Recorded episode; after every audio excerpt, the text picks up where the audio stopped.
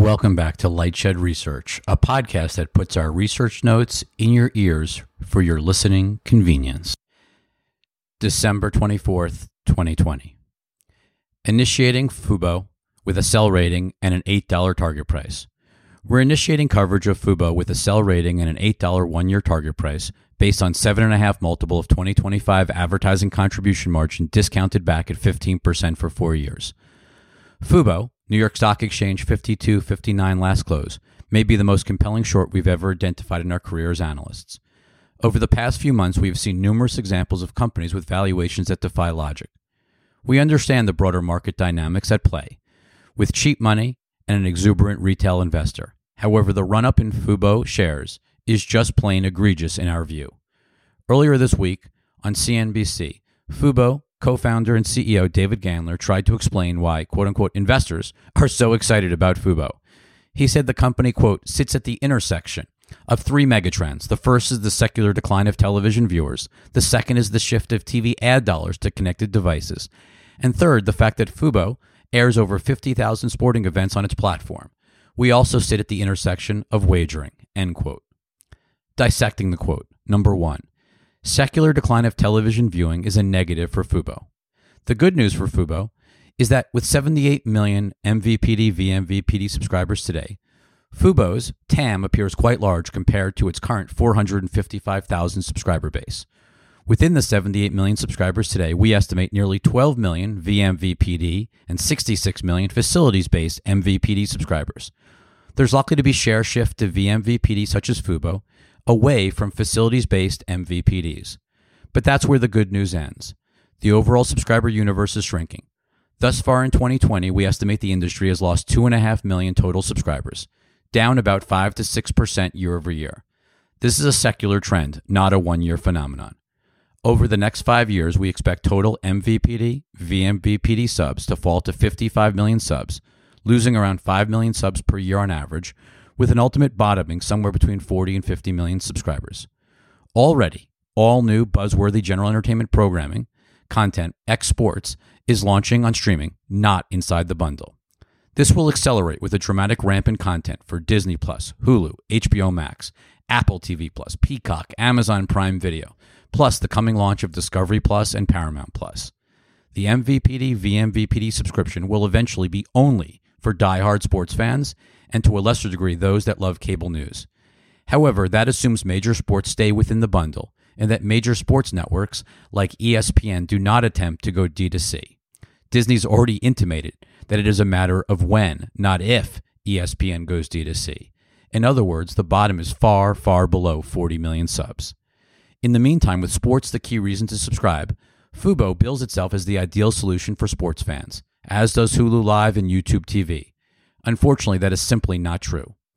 All three are far cheaper than their facilities based MVPD peers, with superior user experiences, including portability. But for die-hard sports fans, none are ideal solutions. All three have dropped a majority of RSNs over the past year, and Fubo does not even carry the Turner networks, which hold significant sports rights for the NBA, March Madness, and postseason MLB.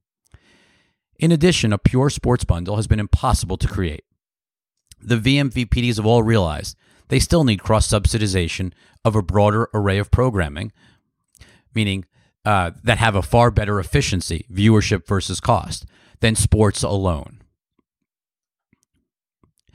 Even as general entertainment viewership is largely elsewhere. This explains why you've seen VMVPDs carry AMC, Viacom, and Discovery over the past couple of years. Plus, large programming groups that own sports rights continue to force bundling with other networks. The end result has been increasingly bloated bundles of content and dramatic, dramatic step ups in retail consumer prices. With the understanding the sub universe is going to shrink, the next question is what share VMVPs will ultimately have? We believe half, if not more, of the multi channel subscriber base will require a facilities based MVPD that actually meets the needs of die-hard sports fans even if VMVPDs add additional networks and cost. The facilities based MVPDs will still benefit from the power of inertia, the longevity of their subscribers, and the value subscribers find in bundling broadband, fixed and wireless, with video. At best, we believe that leaves half of the VM, the 45 million subs for the VMVPDs as a cheaper replacement to facilities-based MVPDs. That implies that the VMVPD universe could double from 11.5 million subs today. With YouTube TV, Hulu Live, and Sling at nearly 10 million subs today, we would assume we would assume those three could nearly double. Could Fubo grow to 2 million subs over 5 years? It's possible, but it will probably take longer than 5 years. But growing to 5 to 10 million feels unrealistic given their starting point and the lack of product differentiation. If the entire VMVPD universe is going to grow by 11 million subscribers over the next six to seven years, it's hard to believe that Fubo, with 500,000 subs, could comprise the 41% of VMVPD net adds required to get to 5 million, let alone capture 86% of the growth to get to 10 million subs. Even if Fubo gets to 2 plus million subs in 2025, we need to look at profitability, and the standalone video business is simply not very profitable. In the case of the wired MVPDs, this is less relevant, with bundled broadband fixed and wireless the drivers of profitability. VMVPDs have no other source of revenue beyond potentially higher advertising revenue, which we'll address shortly. Assuming no revenue outside of subscription fees, we believe Fubo will be at best a zero gross margin business in maturity. The combination of programming costs, marketing costs, tech, and G&A will offset ARPU. In our model, we actually do not even have subscription revenue crossing covering all of those costs by 2025. But let's be generous and assume it actually happens. In turn, the future of Fubo is based on whether they can utilize their growing sub base to generate positive contribution margin away from the core subscription video ARPU. This they center this story around connected television advertising revenue and sports betting. We're deeply skeptical of the magnitude of both revenue streams. Connected TV ad dollars growing rapidly, but offset by viewership headwinds. Fubo currently generates about $7 of advertising revenue per sub per month. The bull story is that it can grow to $20 per sub per month in the future. Net of commission costs of 15%, this would yield $17 of advertising contribution margin per sub per month, which annualizes to about $200 per sub.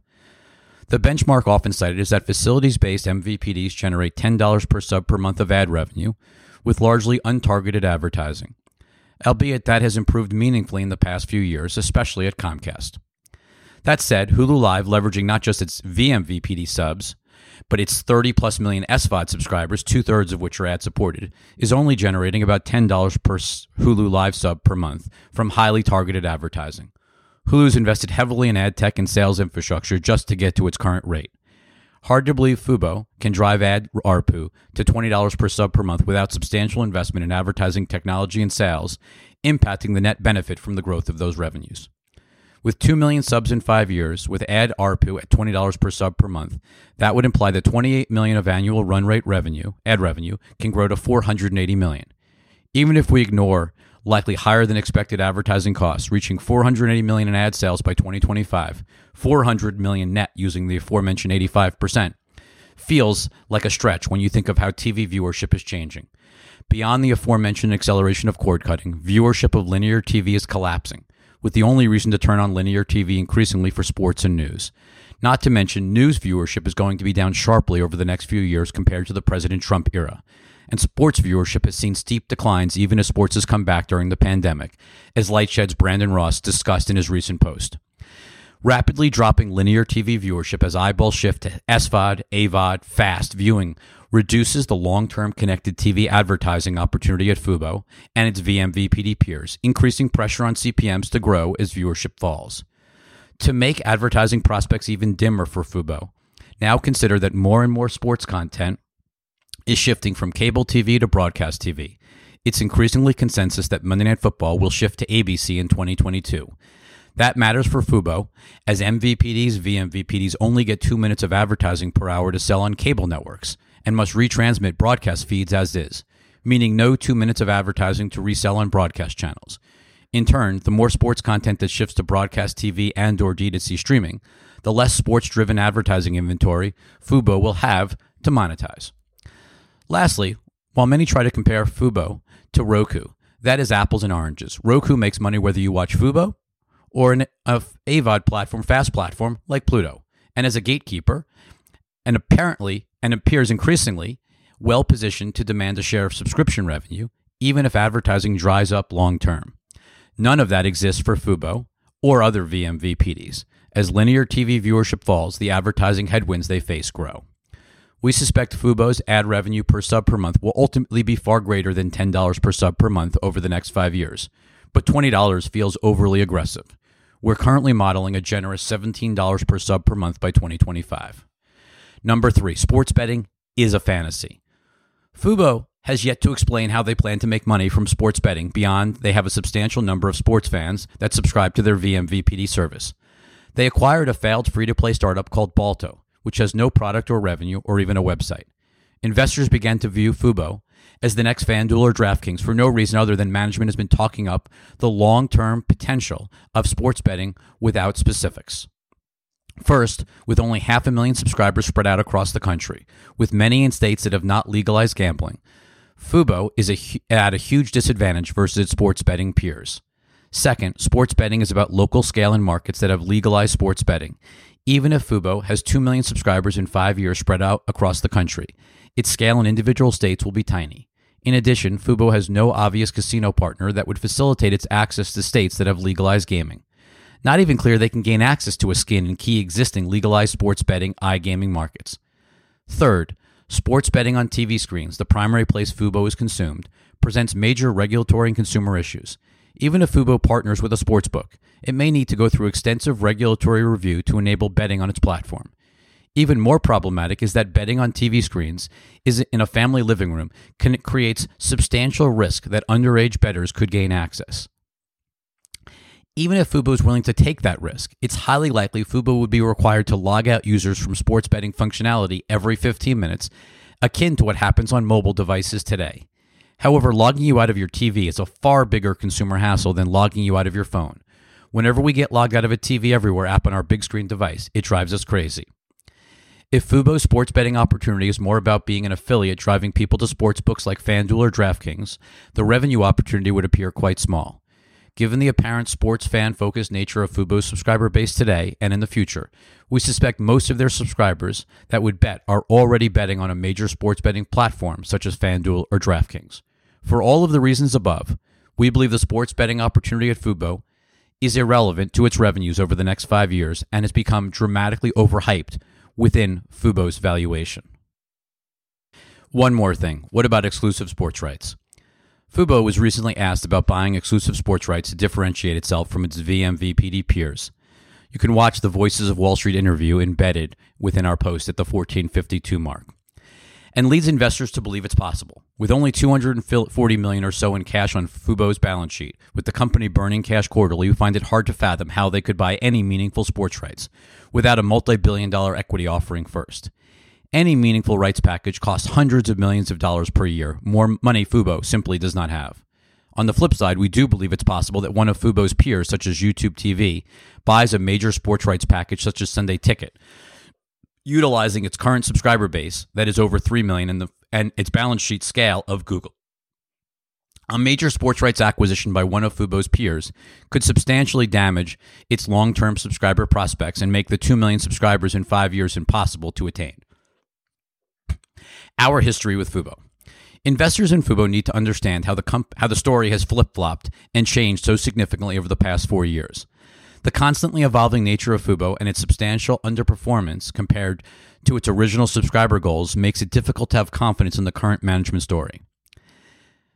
Co-founder and CEO David Gandler deserves tremendous credit. He's not only scrappy and incredibly driven to succeed, he has pivoted constantly to not only stay alive but create value for his investors. To be honest, prior to the FaceBank transaction earlier this year, we weren't sure Fubo would even survive 2020. It was unable to raise capital given the lack of investor confidence in the VMVPD unit economics and business model. Turning Fubo into an $8.5 billion company currently that broke 10 billion in value earlier this week is nothing short of amazing. We met Fubo TV founder and CEO David Gandler back in February 2016. Having worked in local cable TV ad sales and then helping build Korean content streaming platform DramaFever, Gandler believed the time was right to disrupt the multi channel video market by launching a VMVPD. Dish had announced the launch of Sling at CES in 2015.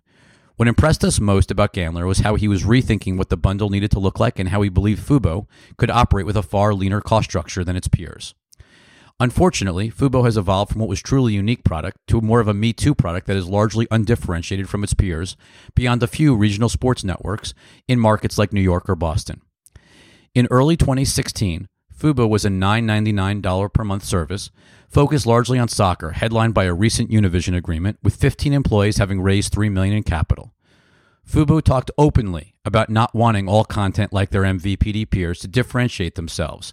By mid 2016, they had 70,000 subs and were talking about how they would ultimately need to add programming, with survey work showing that a 40 to $50 price point was the sweet spot for subscriber acquisition versus their facilities based MVPD universe. Interestingly, Fubo was talking about the potential to have over 1 million subscribers by year end 2018 in early 2016, whereas today it's less than half of that. In October 2017, we interviewed Gandler at our Media Disruptors event embedded below. At that point, he talked about a service that cost 40 to $45 per month, but did not have Disney or ESPN networks, nor the Turner networks. Much of the conversation focused on the importance of local content, particularly the RSNs, with the view that sports was tribal, and that Fubo was about focusing on the passionate local sports fan and sacrificing national sports content from TBS, TNT, ESPN, and ESPN2. Most interesting was how he also talked down Hulu Live, which launched in beta in May 2017. Hulu Live has now grown to over 4 million subscribers. Worth noting that Gandler also talks about how other services pay lip service to being sports focused, but are really general entertainment services. When you look at Fubo today, channel lineup here, it effectively looks just like Hulu Live and YouTube TV, both of which use a similar pitch aimed at sports fans. Fubo has sports for sure, but it now has MTV, Discovery, FX, Disney Channel, Fox News, etc. Today, Fubo costs $65 per sub per month in line with YouTube TV and Hulu Live, and has had to drop the Sinclair owned regional sports networks and the Turner networks, which it actually just added in 2018, to make room for the Disney ESPN family of networks that likely cost Fubo upwards of $19 per sub per month, including retrans for ABC. Effectively, the Fubo local sports story has been transformed into a national sports and general entertainment service that looks similar to other VMVPDs and has less sports content than its facilities based, albeit more expensive, MVPD peers. Valuation. Coming into 2020, we thought Fubo was worth hundreds of millions at best, not billions. With our model showing less than 100 million of adjusted EBITDA in 2025, even a 20 multiple of 2025 EBITDA only yields 2 billion or 12 to 13 dollars per share 4 years out, implying a mid-single digit net present value, discounting back at 15%. Note we're using 158 million shares to account for 25 to 26 million of options and warrants to realize a fully diluted share count. Alternatively, let's put our entire focus on advertising revenue, as some do for Roku. It feels nearly impossible to have any confidence that 28 million of ad revenue today can turn into 369 million we have in our model by 2025, let alone the 480 million we talked about in the management bull case using $20 per sub per month earlier. Note, we'll assume subscription ARPU and added feature ARPU nets out all other costs, albeit our model still shows negative adjusted EBITDA ex advertising even in 2025.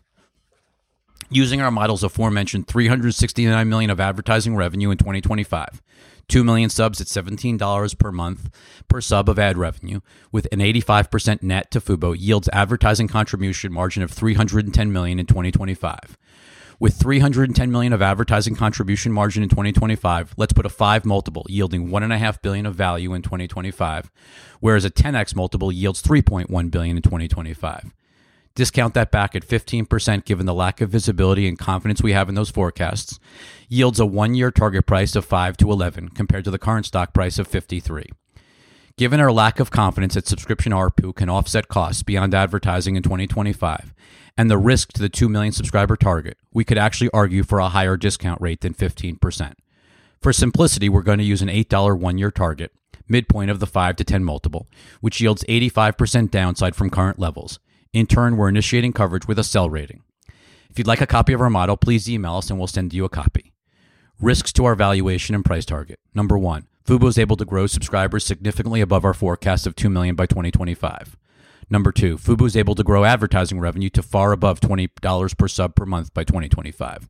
Number three, Fubo is able to bring down the price of programming or drop programming without losing subscribers or impacting subscriber growth. Number four, Fubo figures out a way to generate meaningful revenues from sports betting. Number five, FUBO is acquired by one of its VMVPD peers who looks to accelerate consolidation.